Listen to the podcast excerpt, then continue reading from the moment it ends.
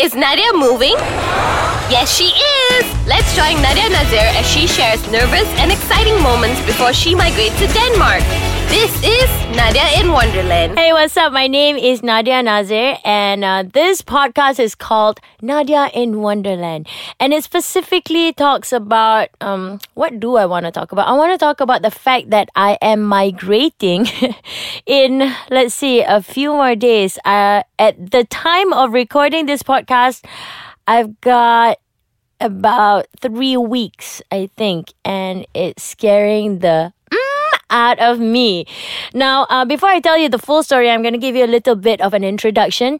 I used to be a radio announcer, I was a TV host for a little bit, and then after that, I left that world. Che, I left that world, and then. Um, I went into freelancing. So I was emceeing a lot of events and I did that for five years. And because I wasn't um, working with a company anymore at the time that I was freelancing within this five years, I had the liberty of traveling and I traveled like a. I went everywhere. I was just so lucky uh, because um, my parents had just retired at, the, at at that time that I left the job, and uh, they wanted to do a trip every single year, and it was a family trip every year. So we went to places like uh, New Zealand, we went to the North Island. We went to the South Island. By the way, Queenstown. I want to go back there. It's not just beautiful, it's just something about the people, something about the.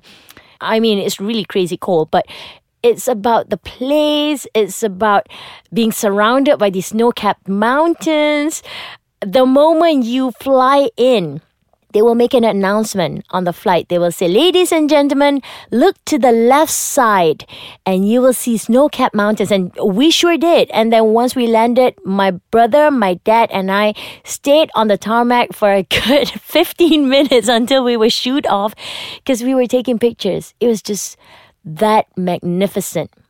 By the way, we were surrounded by these mountains that were called the Remarkables.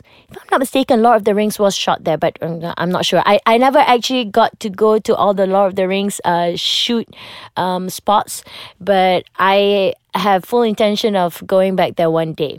So we went to New Zealand, we went to Australia, we've been to Japan, but at one point I wanted to live out my dream and I wanted to see America because I had never seen America. And you know, as a Malaysian, you get to watch a lot of American shows and you just you wonder about what you see on TV. You know, I've so many years of watching all these TV shows and movies. You just wonder what it's really like. Is it really like what you see on TV? So one fine day, I decided uh, to venture out alone. I had collected enough money from all these emceeing jobs, and uh, I told my family that I was gonna go on a solo trip. And this is something that I think uh, everybody should do before they get married, before they settle down, before they have a family, whether you're a girl or a boy. If you're a girl and you don't think, you know, it's safe, then go to a safer country. You could go to maybe I don't know, some Scandinavian countries are pretty safe. They say for female travelers and such. Um, but I decided to go to America. I the first thing I had to do was get my visa, and it was oh, oh, oh, not easy. First of all, you have to get yourself registered on the website, and then you have to attend the um, interview at the uh, embassy. And when you go to the embassy, it's not like they're not friendly, but they want to question you in a way that they want to see you're not easily fazed, you're you're not easily rattled, and the fact that you are not lying about your intentions as to why you want to go visit their country. So when the lady asked me, "Why are you going to America?" and I said, every year I make a big trip and this year it's going to be America. And you know, she asked me a few more questions and then finally she stamped my form and she said, "Your visa is approved. You're going to America." I couldn't believe it. I I came out of that room like mm, berbunga bunga. I had so many happy thoughts and I was smiling and I was giggling and I think I was talking to myself a little bit there, but never mind. We'll move on from there. So anyhow, um, I went to America. I went into San Francisco, and then I tracked down an auntie which I have not seen for 14 years, and she was living in Florida. And from Florida, I went into New York and I found out that my old colleague was actually living in New York at the time. So she hung out with me for three whole days in New York and she brought me to places where locals go to. and that was an amazing feeling. And then I went back into San Francisco. Now I'm gonna go for a quick break. When I come back, I'm gonna tell you all about uh, my trip in America and how you will not believe how vastly different the cultures are from one state to another within the same country. Right, so we left off where I was saying that I went back to San Francisco from New York.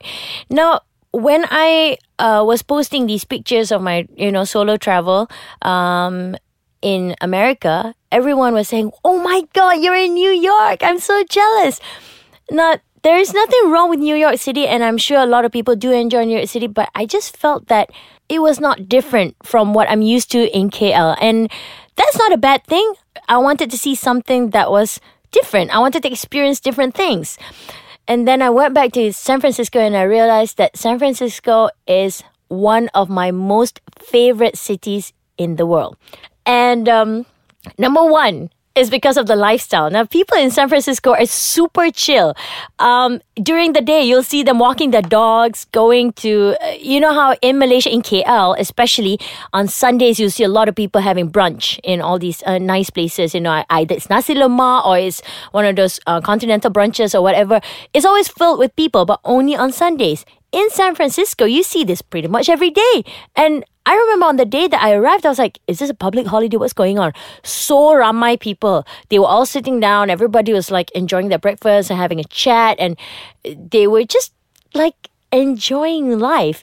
People, I feel like people in San Francisco are so happy. And um, even though cost of living in San Francisco is crazy, crazy high, I still want to go and live there one day because I think it's a happy place. I don't know what it is about it. People jog at like um, 11 in the morning because I guess they work from home. Everybody has a startup company. Uh, they're more creative. They're even if they're much older, they're probably really young deep inside. Just think a city full of Steve Jobs. It was it was that for me.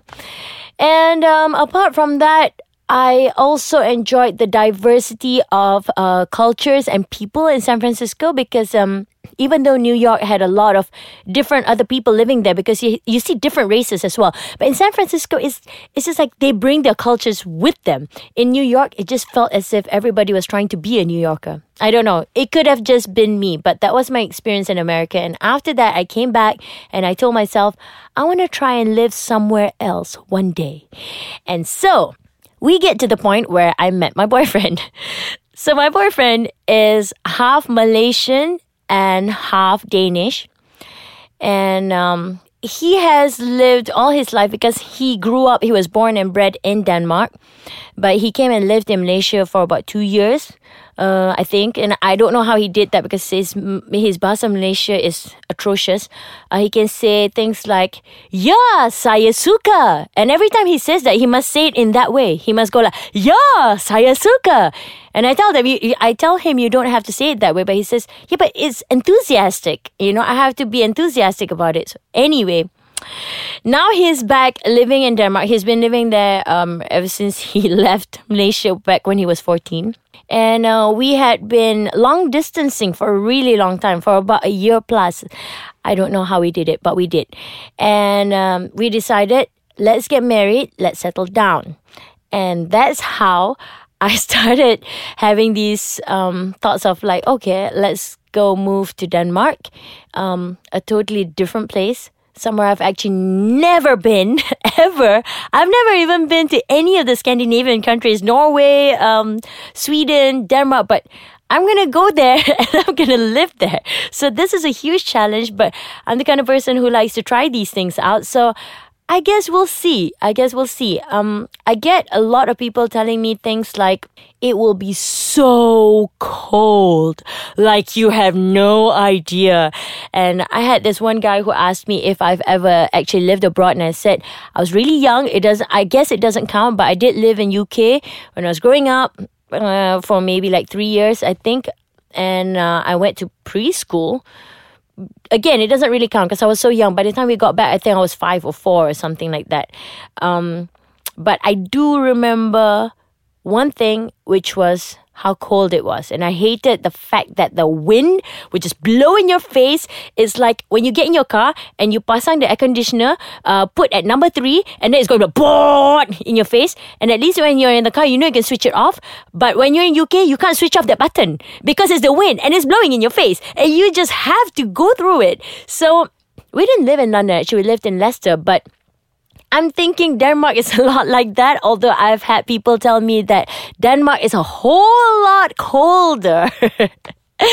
I do not know how I'm going to go through this. One thing I've done for sure is I've been uh, buying a lot of um, what do you call it?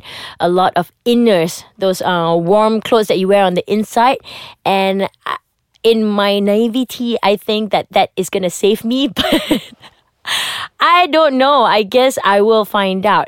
But you know what? Uh, and I will tell you more about this adventure of mine in the next episode. But I want to remind you while you are um, hanging out, you know, maybe you're surfing, go check out www.icekachang.com.my. Facebook is Ice Kachang and Instagram, go follow us at Ice Kachang My.